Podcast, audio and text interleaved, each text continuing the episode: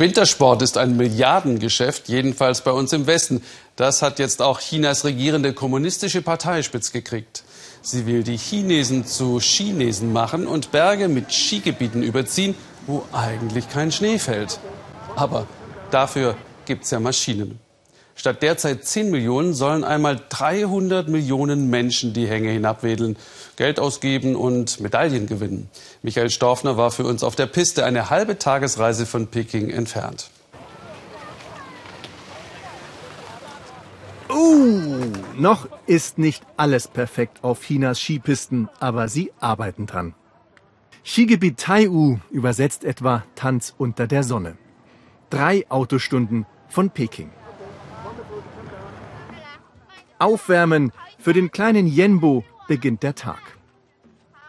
Unterricht, Snowboard. Erst gestern hat er angefangen.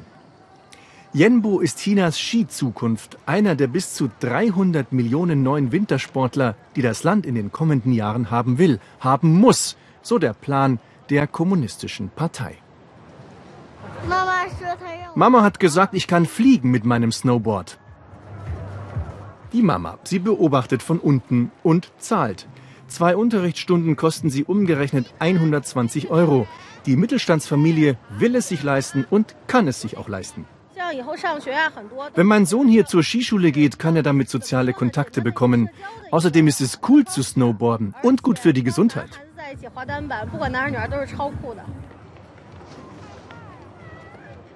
Herr Chen, der Geschäftsführer, hört das gern.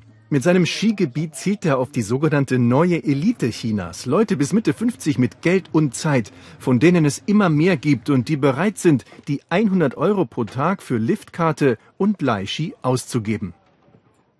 Taiwu will nicht nur Chinas Nummer eins werden, sondern auch Nummer eins der Welt.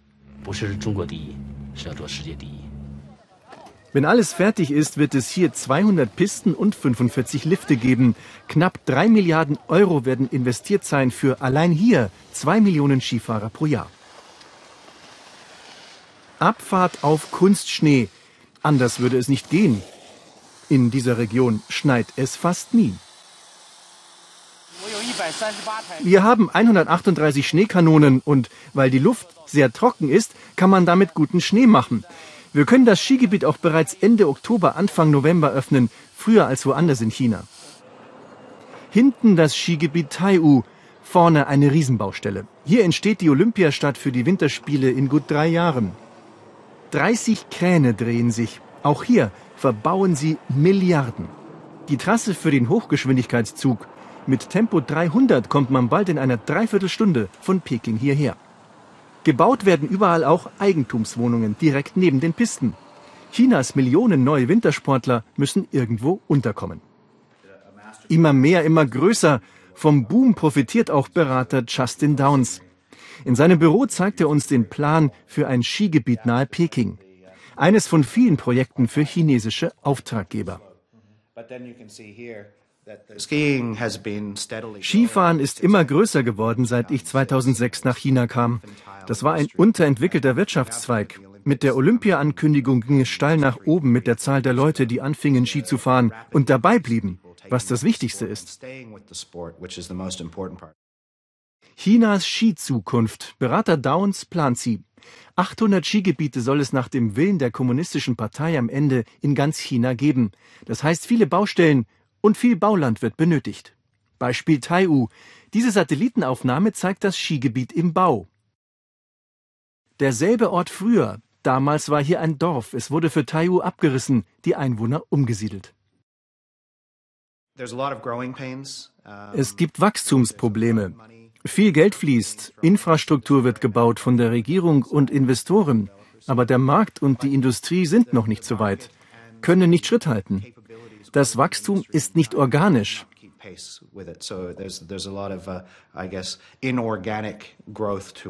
Staats- und Parteichef Xi Jinping inspiziert im vergangenen Jahr die Skigebiete.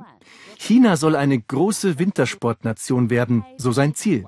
Und bei Olympia 2022 in China müssen dann mehr Medaillen her als nur neun Stück, wie beim letzten Mal im koreanischen Pyeongchang.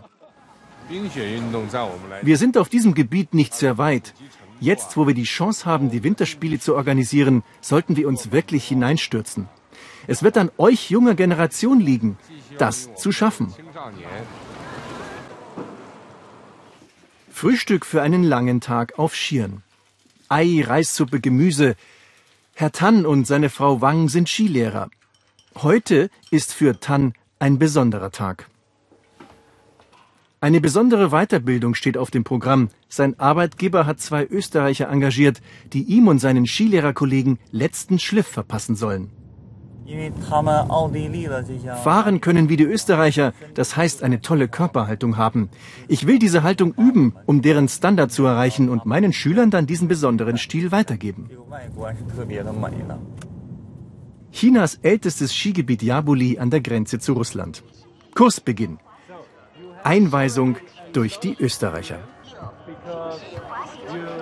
Skilehrer Tan hört ganz besonders aufmerksam zu. Zehn Tage dauert der Kurs. Die österreichischen Skilehrer sehen hier aber auch in ganz China viele Chancen für den Wintersport. Ja, sie haben natürlich eine Menge Leute, dementsprechend haben sie viele Talente, aber ist schwierig zu sagen, ja, was sie daraus machen. Ob sie dieses Potenzial, das durchaus vorhanden ist, äh, nützen und vor allem äh, nachhaltig auch nach den Olympischen Spielen weiter nützen. Skilehrer Tan derweil zünftig im Parallelschwung. Die Prüfung am Ende wird er wohl schaffen. Skilehrer Anwärter darf der Chinese sich dann nennen. Dann Aufbruch, Abfahrt. Chinas Skizukunft wartet.